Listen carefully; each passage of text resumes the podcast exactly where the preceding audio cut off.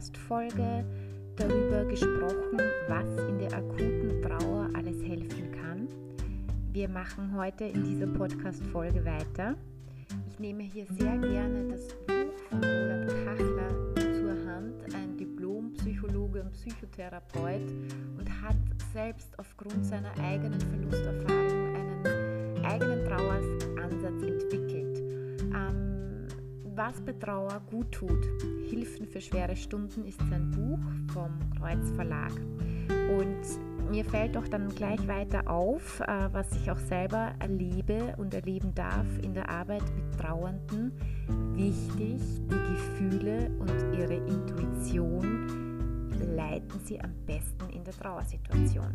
Also man darf auf seine Gefühle und auf sein Bauchgefühl und auf die Intuition hören.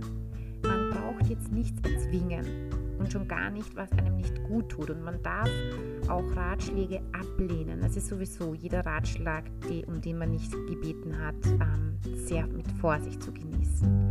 Ganz wichtig, das Ganze braucht Zeit.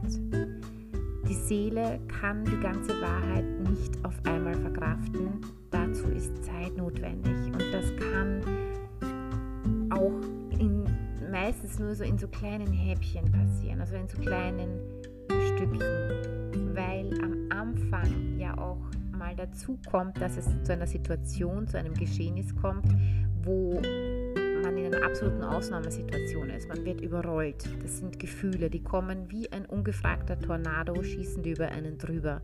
Man begreift es nicht, man will es nicht wahrhaben, man ist verwirrt, man ist schockiert. Natürlich, angesichts des Todes brauchen sie ihre Liebe in einer intensiveren Form. Jetzt zeigt sie sich in ihrer ganzen Tiefe. Sie müssen ihre Liebe nicht aufgeben, ganz im Gegenteil, sie darf bleiben und wird ihnen helfen, neue Wege zu finden, wie sie mit dem Verstorbenen trotz seiner Abwesenheit weiter lieben können. Es ist nur so wichtig, den Gefühlen jetzt Raum und Zeit zu geben schon richtig, dass man Gefühl nicht immer recht geben muss, aber Raum und Zeit, das brauchen sie mal auf jeden Fall. Man darf darauf vertrauen, dass die ersten Tage, ähm, wie auch schon des Öfteren gesagt, einfach mal überlebt. Man tut Dinge, die zum Überleben beitragen. Mehr nicht. Das reicht. Ja? Viele Trauernde wissen auch nicht, wie sie die nächsten Stunden, die nächste Nacht, den nächsten Tag überleben sollen. Und es ist doch auch immer wieder bewiesen, dass sie es tun. Erst im Nachhinein haben dann die Trauernden für sich erkannt, dass sie auf eine unerklärliche Weise, die sie einfach auch nicht immer in Worte fassen können, eine Kraft erhalten haben, die sie jetzt für den nächsten Schritt auch brauchen weil so wichtig auch den Schmerz und diesen Verlust und diese Trauer leben zu dürfen, sich das auch nicht zu verbieten und nicht zu unterdrücken. Es ist leider immer noch so, dass Trauer und ähm, Weinen und, und über das Sterben reden ein Tabuthema ist und sich viele noch dafür schämen.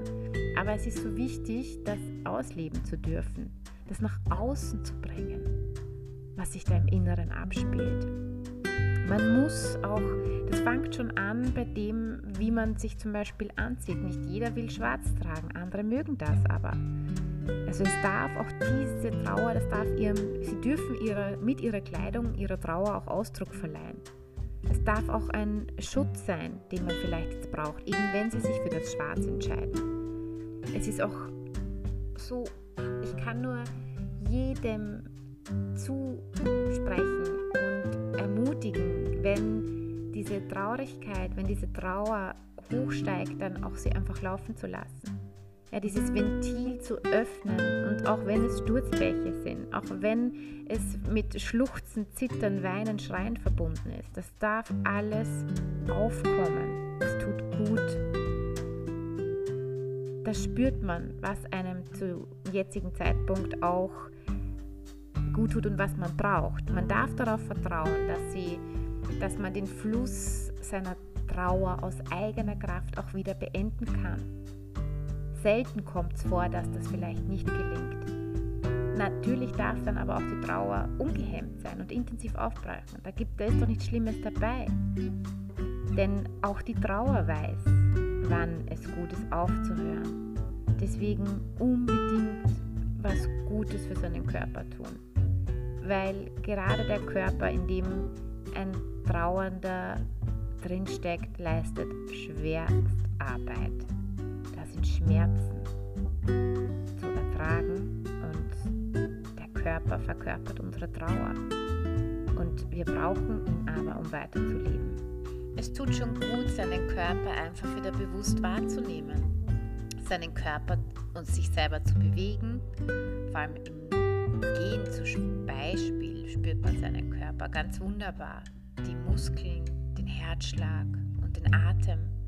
So wichtig, auch in die frische Luft zu gehen, wieder frische Luft einzuatmen und sich dann auch wieder ins Freie zu bewegen, damit man auch den Körper und somit auch seine eigene Trauer in Bewegung setzen kann. Also ganz wesentlich. Man kann im Gehen auch die Tränen ganz hemmungslos fließen lassen und somit umgekehrt auch wiederum unterstützt das Gehen das Fließen des Tränens ungemein. Ja, also diese körperliche Bewegung kann ganz viel bewirken. Es ist auch so, dass im Gehen kann man einen geliebten Menschen neben sich spüren. Er geht mit einem mit. Man kann mit ihm reden, sich mit ihm unterhalten, mit ihm diskutieren und streiten. Sie merken, dass damit die Beziehung zu ihrem geliebten Verstorbenen in Gang kommt, dass sie lebendig und nahe wird. Schlafen in der Trauerzeit ist ganz, ganz wichtig. Also es ist wichtig, sich da so kleine Rituale zu legen vor dem zu Bett gehen, vor dem Einschlafen, so wie früher auch. Ja? Vor dem Einschlafen vielleicht nochmal an diesen geliebten Menschen zu denken, an eine schöne gemeinsame Situation, die Erinnerungen nochmal aufleben lassen, ihm gute Gedanken schicken. Wer mag, kann ein Gebet für ihn sprechen. Also da gibt es ganz viele Möglichkeiten. Man soll sich vom Schlaf in das Land des Nichtwissens und Nichtspürens entführen lassen. So wichtig, wenn man die Augen zumacht. Nutzen Sie die Erschöpfung, spüren Sie die Schwere, lassen Sie diese Schwere auch wirklich im Körper ankommen, ins Bett fallen, ins Bett sinken, Augen zumachen. Es wird natürlich auch, und das hören wir ja auch immer wieder und das erleben wir, dass es auch schlaflose Nächte geben wird, Abende, wo Sie unendlich viele Gedanken haben, die Sie nicht einschlafen lassen. Es ist dann auch, es geht einem logischerweise viel durch den Kopf, es geht auch viel zu organisieren oder die Warum-Frage. Dieses Gedankenkarussell zu stoppen, das ist so wichtig. Auch mal ganz bewusst wirklich zu sagen, stopp, ich höre dich Gedanke, aber ich möchte mich dem jetzt nicht mehr widmen. Ich widme mich anderen Dingen. Ich schenke jetzt meine Erinnerung oder meine Gedanken an den geliebten Menschen. Es ist äh, nochmal besser vielleicht auch aufzustehen, nochmal einen großen Schluck Wasser zu trinken, etwas zu lesen oder etwas Alltägliches zu tun. Aber ganz bewusst die Entscheidung, aktiv Stopp zu sagen zu dem Gedankenkarussell, dass es auch wirklich aufhört, sich zu drehen. Dieses Aufschreiben von den Gedanken kann natürlich auch sehr hilfreich sein. Also auch mal so bewusst zu sagen, was kommt denn da, was beschäftigt mich immer wieder wenn man natürlich über längeren Zeitraum, also wir sprechen hier jetzt von einem Zeitraum von ein bis zwei Monaten, ja, also wenn man hier wirklich akute Schlafstörungen hat, dann ist es auch unbedingt notwendig, dass man mal zum Arzt geht. Weil natürlich kann es dann auch sein, dass wenn diese Schlafstörungen länger sind, dass das möglicherweise ein Symptom für eine depressive Verstimmung auch ist.